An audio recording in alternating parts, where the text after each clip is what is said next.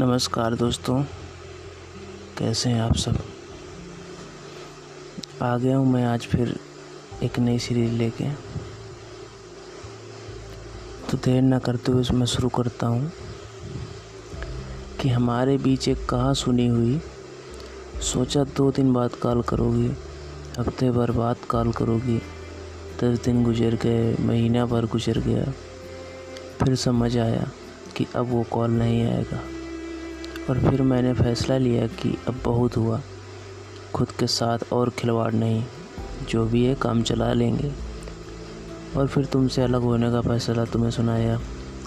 तुमने ना कोई सवाल किया और ना कोशिश की कि मैं अपना फ़ैसला बदल दूँ। तो मैंने भी सोचा कि ठीक है यार, चला लेंगे। तो इस तरह हम अलग हो गए, लेकिन तुम जाते जाते कुछ ले गए। तुम मेरे सपने ले गए, मेरी उम्मीदें ले गए। और ऐसा नहीं है कि तुम्हारे जाने के बाद किसी ने प्यार नहीं किया मुझे, या कोई मिला नहीं मुझे। आज मैं हूँ, बहुत खुश हूँ, जहाँ भी हूँ, पर आज मन नहीं है किसी के साथ को स्वीकार करने का, अपना हंड्रेड परसेंट फिर से किसी को देने का। Thank you